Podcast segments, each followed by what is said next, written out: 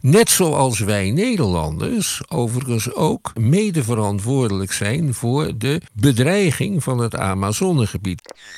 Je luistert naar de praatkast met gesprekken die er echt toe doen.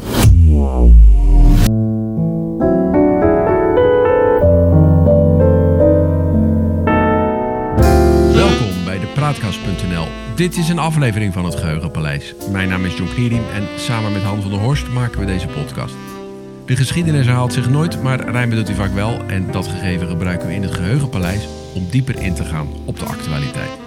Zo gaan we aan de waan van de dag voorbij en bereiken we de kern van het nieuws. We scheppen orde in de maalstroom van berichten die het zicht op de grote lijn belemmeren. En tussen beiden blijkt dat de werkelijkheid vaak genoeg elke fantasie te boven gaat. De Amazone. Onder de nieuwe Braziliaanse president Lula is de ontbossing inmiddels weer teruggelopen. Uh, die uh, was nogal heftig onder de vorige president uh, Bolsonaro. En in 2030 moet er helemaal geen regenwoud meer verdwijnen. Is dat goed nieuws, Han? dat is heel goed nieuws, want de Amazone is de belangrijkste rivier van de wereld als het gaat om het wereldklimaat en om de samenstelling van onze atmosfeer. Het is de grootste en langste rivier eh, ter wereld. Samen met de zijrivieren bestrijkt die acht landen. Niet alleen Brazilië, lang niet. En eh, zonder de Amazone zou denk ik het leven op aarde onmogelijk worden, behalve voor de kakkerlakken. Ja, het is 160 keer zo groot uh, als Nederland. Ongeveer 20% eh, van al het zoetwater eh, van de aarde dat stroomt eh, per jaar daar doorheen. Um, en tot 30 kilometer in zee is het water nog zoet. En tot 300 kilometer in zee kan je nog zien het verschil tussen zeg maar, de, de Amazonewater en de zee. Ja, het is van een, een omvang en een magnitude die echt bijzonder is. Ik zat in Santarém, in, eh, in de deelstaat Pará in Brazilië. Zat ik eh, in een restaurant op palen en dat stond met zijn poten in de Tapajós. Dat is een zijriviertje van de Amazone en je kon de overkant niet zien. Ja, ja op sommige uh, punten een is het zijriviertje. En dat is dan nog maar de zijrivier, want de rivier zelf is op sommige punten misschien wel 40 kilometer uh, breed hey, nou heeft de hele wereld zich uh, heel boos gemaakt over de vorige president Bolsonaro en uh, de ontbossing die daar uh, plaatsvond. met, ja, hij vond dat daar gewoon landbouw gevestigd moet, moest kunnen worden. Maar ja, waar, waar, bemoeien wij ons eigenlijk mee? Het is toch gewoon van Brazilië? Dat is toch hypocriet van het Westen om, om dan te zeggen: ja, dat mag jij niet, mag jij niet kappen? Ik weet niet of je dat zomaar kunt zeggen. Je kunt natuurlijk ook van uitgaan dat je als land, maar dat geldt voor Nederland net zo goed natuurlijk, dat je als land uh, een verantwoordelijkheid hebt voor de hele wereld. En als jij als land het beheer hebt over een uh, wezenlijk uh, element voor onze overleving als mens, namelijk het stroomgebied van de Amazone en de bijbehorende rivieren dan, uh, dan kan je daar niet alleen egoïstisch en vanuit het eigen belang over nadenken. Net zoals wij Nederlanders overigens ook verantwoordelijk zijn, mede verantwoordelijk zijn voor de bedreiging van het Amazonegebied. Waarom zijn wij dat? Wij hebben een industriële veeteelt. Ja. Essentieel veevoer voor de koei en ook voor de varkens is uh, dat zijn uh, sojabonen of sojameel. En een belangrijk deel van die soja wordt in Brazilië geteeld. Daarvoor worden steeds stukken uh, oerwoud ontgonnen, want soja put de grond nogal uit. Hmm. Dus omdat wij die soja kopen, blijft dat gebeuren. Ja, dus wij staan een beetje met onze vinger naar Brazilië te wijzen dat ze daar niet moeten ontbossen. Terwijl uh, de koeien, we, we, zijn het grootste slachthuis van Europa zo'n beetje, uh, hier uh, al die soja die daar verbouwd wordt staan weg te vreten. Niet allemaal, maar toch nou. wel een substantieel gedeelte. Ja. Kijk, dat zijn, dat zijn opmerkingen die je bij dit soort verhalen altijd ja, natuurlijk. moet maken. Ja. Ja, en we vergeten natuurlijk ook wel eens. Het is natuurlijk heel makkelijk om vanuit onze luie stoel te zeggen dat daar mensen aan het stropen zijn of uh, de bossen aan het ommarken zijn. Maar je zal daar maar zitten. eh, eh, en, en geen geld hebben en toch wat moeten verdienen. Ik bedoel, ik keur het niet goed, maar ik begrijp het wel.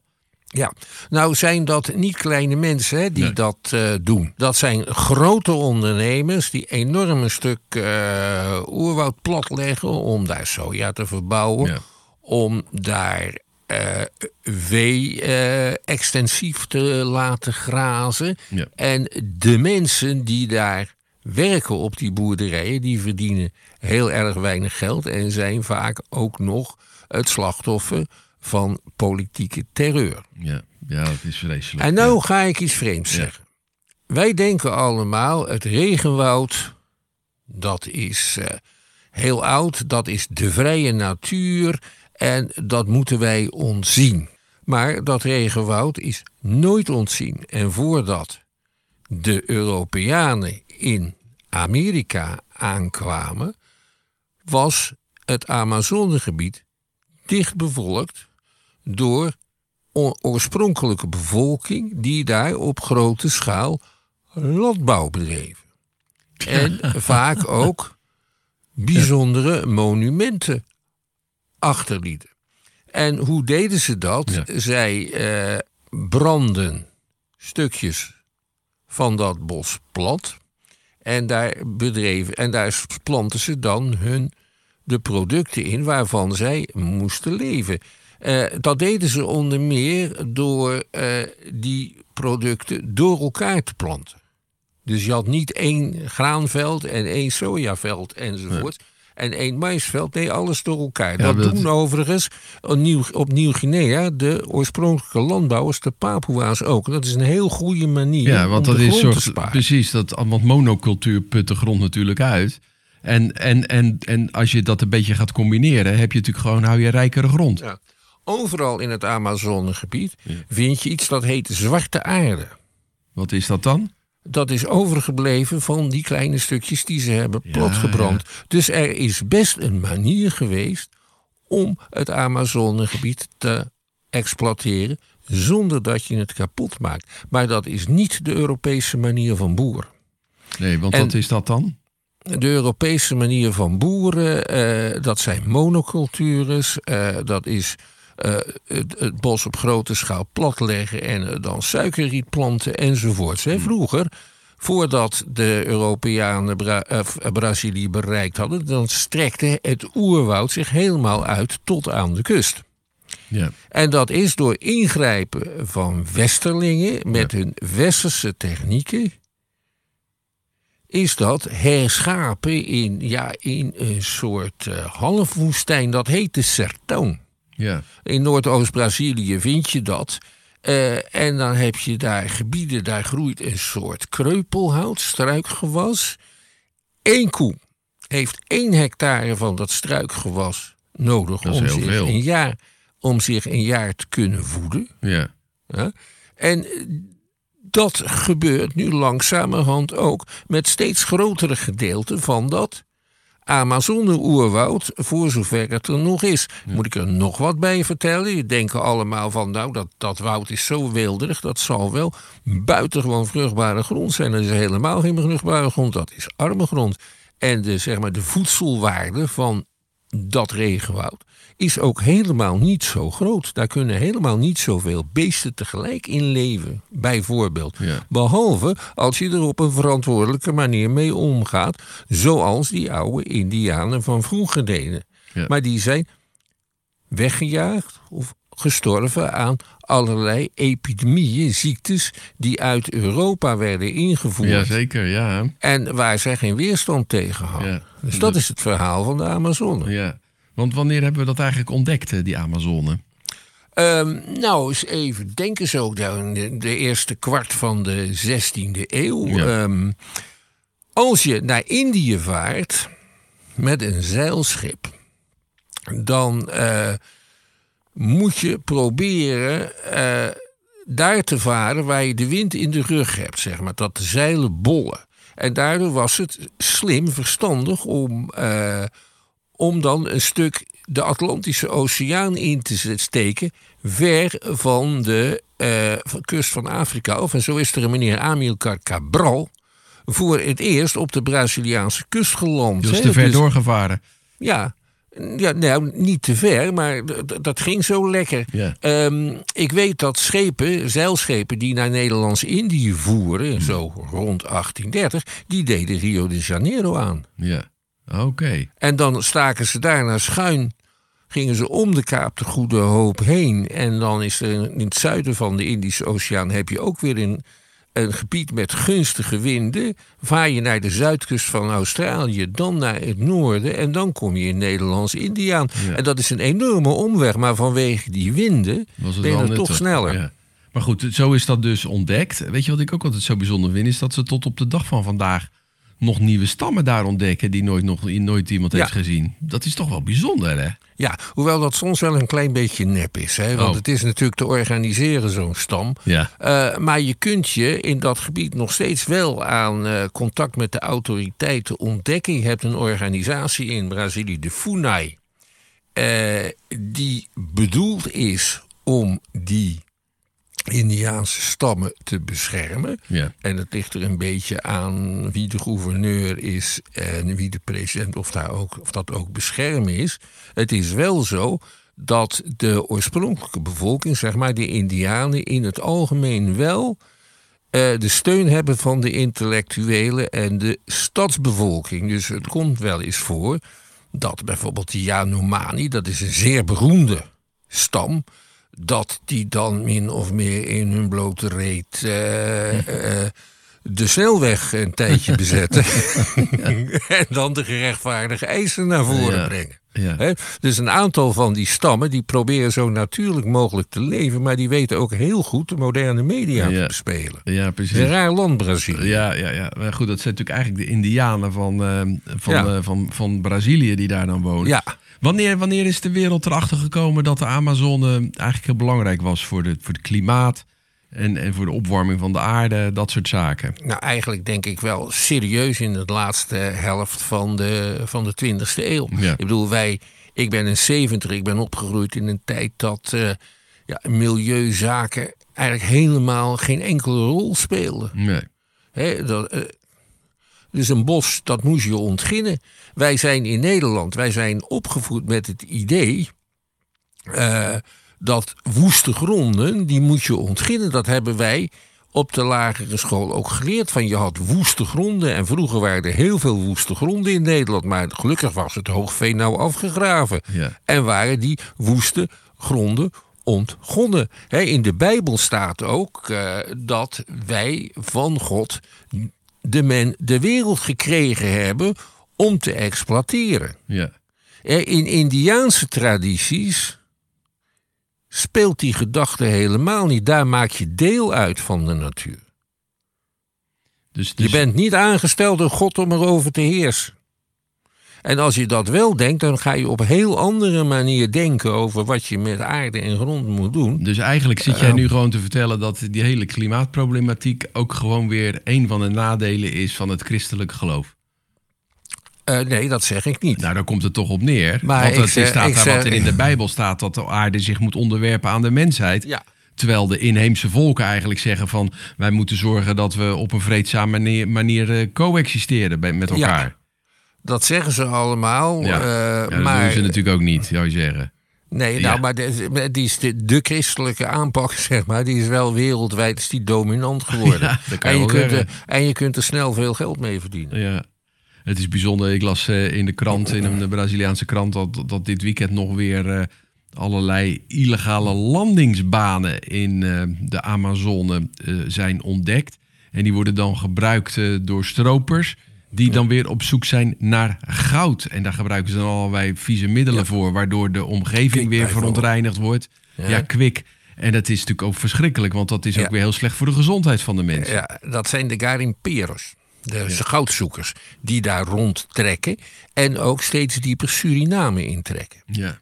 In Suriname bestaat op het moment een grote Braziliaanse minderheid. En een enorme Braziliaanse ambassade, die in omvang geloof ik alleen maar wordt overtroffen door de ambassade van China. ja.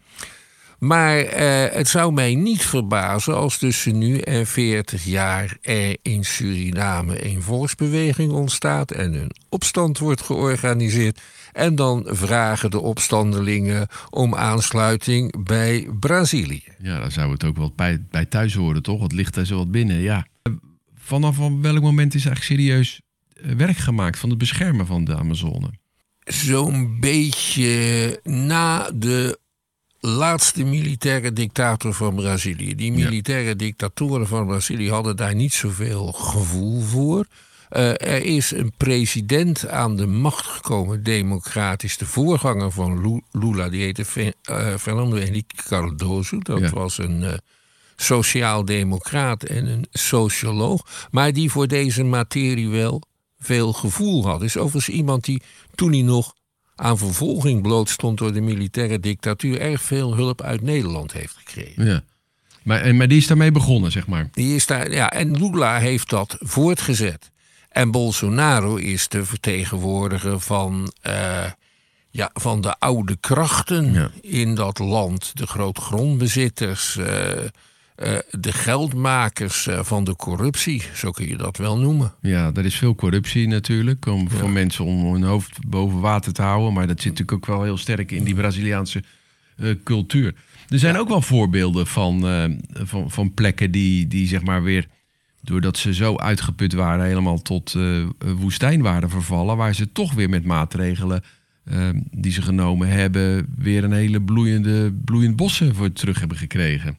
Ja, nee, dat kan ook allemaal wel. En het voordeel van de huidige president, mhm. Lula, is dat hij in staat is om vakbekwame ministers aan te stellen. En die vakbekwame ministers, die zoekt hij eh, in het centrum van de Braziliaanse politiek. dus hij eh, stelt geen uh, radicalen aan zoals Bolsonaro dat heel sterk heeft gedaan. Ja. Hey, zou het ook kunnen dat we allemaal een stukje kopen? Want dat soort initiatieven zijn er toch ook? Allemaal een stukje Amazone kopen? Wat kost dat dan? Ik heb geen idee. ik heb geen idee. Nou, dus de vraag is dan wat je er, uh, wat je er dan mee moet doen als je het eenmaal gekocht hebt. Nou ja, maar, maar laat, laat, ik het anders zeggen. Kijk, uh, Brazilië is, is natuurlijk een land wat ook nog veel, uh, veel armoede kent. En een gedeelte van, van die ontbossing hangt ook samen met die armoede. Met het bieden van werk aan mensen. Met het zorgen dat mensen een bedrijf kunnen beginnen. Daar zou dan toch ook wel wat in zitten dat wij een stuk kost eh, een stuk financieren waarbij ze dan wat andere dingen kunnen gaan doen. Net zoals bijvoorbeeld in Colombia er geld is gegeven aan de coca, uh, cocaïneplantages, de coca-plantages, om wat anders neer eh, te gaan zetten. Ja, als je dat zou doen, ja. dan denk ik dat je het beste dan aandelen kunt, zou kunnen kopen in, laten we zeggen, de ontwikkelingsbank voor de Amazonelanden. Ja. En die bank verstrekt kredieten ja. aan ondernemers die op een milieuvriendelijke wijze willen ondernemen. En die zijn er, dat weet jij zelf, die zijn er genoeg in Brazilië en in de omliggende staten. Ja. En die echt iets serieus met hun land willen doen. Als we nou nog eens inzoomen op daar, eh, de bevolking eh, die daar woont. Want Brazilië is eigenlijk ook een soort meltingpot. Hè? Dat uh, wordt bevolkt door mensen uit alle delen van de wereld. Uh, mensen die ook vaak uh, slaafgemaakt zijn geweest in het verleden. Uh, maar ja, in die Amazone woont nog wat ze dan de indigenous noemen, de, de oorspronkelijke bewoners. Kan je daar wat over vertellen? Ja, die zijn verdeeld in, in tal van stammen. En voor zover zij nog op de traditionele wijze leven, houden ze zich bezig, zoals dat heet, met jagen en verzamelen. Mm als je dat op een goede manier doet, kost dat minder moeite dan het bedrijven van, van landbouw. Ze staan wel onder zware druk. Ze staan onder zware druk van zeg maar de kwaaie ontwikkelaars, de mensen die het bos plat willen branden, maar ze staan ook onder zware druk van de Pinkstergemeentes aller landen die dit soort culturen een makkelijke prooi vinden om er hun geloof te verbreiden. Ja. Je ziet dat in Brazilië op het moment het protestantisme sterk groeit. En dan vooral de variant van de Pinkstergemeente. En dan vooral de variant waarbij er tijdens de dienst acht keer een collector langskomt. ja, hoe heet die, die, die grote kerk eh, eh, eh, waarin dat gebeurt? Er zijn mensen die ook Ja. heel machtig zijn, die zelfs tot gouverneur worden van, Ja. van grote deelstaten. De, de de Deus. Ja, precies. Die ook al in Nederland zijn, Ja. Zijn filialen heeft. Ja, Hij en- wordt is- geleid door bisschop Moassir. Ja. En die is onder meer eigenaar van, eh, Grote Van zelfs. van, ja. van ja, Reggie Record, het Ja. tweede st- tv-station eh, van Brazilië. Maar dat gaat zelfs zo ver dat ze zeggen van nou geef nou maar geld. Want dan kom je later eh, dichter bij God eh, te zitten. Ik begrijp niet dat al die mensen daarin, daarin stinken, joh. En dat niet alleen, maar als je dichter bij God zit, krijg je ook geld. De Nederlandse eh, afdelingen van die kerk houden ook grote bijeenkomsten waarin ze dat preken. Jongen, jongen, wat een flauwekul zeg. Nou goed, maar die, die, die inheemse bevolking eh, die is daar dan eh, gevoelig voor. Het is eigenlijk precies hetzelfde wat wij deden eh, bij de zending in eh, de, de missie in Afrika. Waarin Ja. de mensen die daar in negerrokjes liepen... oh, we worden nu gecanceld... eh, zo snel mogelijk een broek aan moesten trekken. Ja, hoewel ze niet in negerrokjes liepen, maar vaak in de prachtigste gewaad. Hè? Ja. Dit zijn eh, de onzinverhalen die ze hier altijd verkocht hebben Ja. over Afrikaanse beschavingen. Precies. Maar goed, de, de- dus dat vindt nu daar ook weer, eh, weer plaats. Maar dat zijn eigenlijk eh, de, de, de- ja, de oorspronkelijke bewoners. Ehm, ik kan me zo voorstellen dat dat in Brazilië ook niet altijd als heel prettig ervaren wordt. Dat er net zo'n soort controverse is als met de Indianen in Amerika. Nou, dat is natuurlijk ook het geval. En de Indianen eh, die hebben wel een bewustwordingsproces ondergaan. En ik zei al, vanuit de intelligentsia en vanuit de, de, de progressieve groegemeenten in de grote steden krijgen ze alle steun. Dus eh, ze worden beter gehoord en ze krijgen ook wat meer macht. En de regering van Lula zal in principe hen steunen omdat hij ze nodig heeft om zijn ontwikkelingsmodel En, en, tot eh wasdom te brengen. en hoe is dat ontwikkelingsmodel dan van hem? En dat ontwikkelingsmodel is, een, eh, is armoedebestrijding Ja. en tegelijkertijd waar mogelijk goed samenwerken met het bedrijfsleven. En dat kan in veel gevallen. Dus Lula, die was onder de moderne delen van het bedrijfsleven in Brazilië ook heel populair. Want er viel met hem ook, en tot op de huidige, eh, ook veel beter zaken te doen. Dat zal nu ook weer blijken. Veel beter zaken te doen dan met een gek als Bolsonaro. Ja. En toen in voorbereiding met deze podcast eh, dacht ik van nou, als we nou allemaal een boom planten, dan lossen we misschien het CO2-probleem wel op eh, met elkaar. Dus ja, wel, want, want hoeveel bomen heb je dan nodig? maar het, het komt er toch op neer dat de hele wereldbevolking per jaar zo'n 6 tot 10 bomen moet planten om het hele CO2-probleem op te lossen. Ja, is dat nou realistisch? Ik weet het niet. Er zijn natuurlijk wel mensen die veel en veel meer bomen planten. Nogmaals, ik geloof erg in de Amazone Ontwikkelingsbank. Ja, en, en die moet dan zorgen dat daar eh, duurzame ontwikkeling plaatsvindt. In, Ja, in- en houtbedrijven Ja. daar eh, iets gaan doen. Ja, waarbij dan bomen gekapt worden, maar weer ook nieuwe bomen neergezet Kijk, het worden. is natuurlijk Ja. erg belangrijk dat je aan zo'n natuurgebied wat kunt verdienen. Wij in Nederland zijn buitengewoon rijk, dus wij kunnen ons veroorloven natuurgebieden te hebben die niks opbrengen. Ja. Omdat we dat mooi vinden. Maar in eh, grote delen van de wereld is dat wel een luxe. Dus dan moet je verdienmodellen vinden op en rond natuurgebieden. Die zijn er best. Amazone voor een belangrijk gedeelte man-made, hè, door die indianen destijds. Ja. ja, dat is bijzonder, want we denken natuurlijk dat het een soort ongerepte natuur is, maar het is ook eigenlijk een cultuurbos. ja. Ja. Duurzame ontwikkeling en er, eh, en er toch aan eh, verdienen, dat eh, moet eigenlijk de oplossing worden voor de Amazone dan. Ja, hebben we het even makkelijk opgelost met z'n tweeën. Nou, dan kunnen we het hier wel bij laten, deze aflevering eh, van het eh, Geheugenpaleis. We maken dit in samenwerking met de Praatkast. En de uitzendingen zijn dan ook te vinden op www.praatkast.nl. Abonneer je op onze podcast in de podcast-app die je vaak gebruikt. En dan krijg je automatisch een bericht wanneer een nieuwe aflevering online komt. Vertel je vrienden over ons en laat vooral ook een beoordeling achter. Dan vinden de zoekmachines ons nog sneller. En mailen mag naar info.praatkast.nl. Voor nu bedankt voor het luisteren en tot de volgende keer. Wees gelukkig, blijf gezond en als je in een Braziliaans restaurant zit, bestel dan eens in plaats van cola een flesje Guarana. Guarana. Lekker.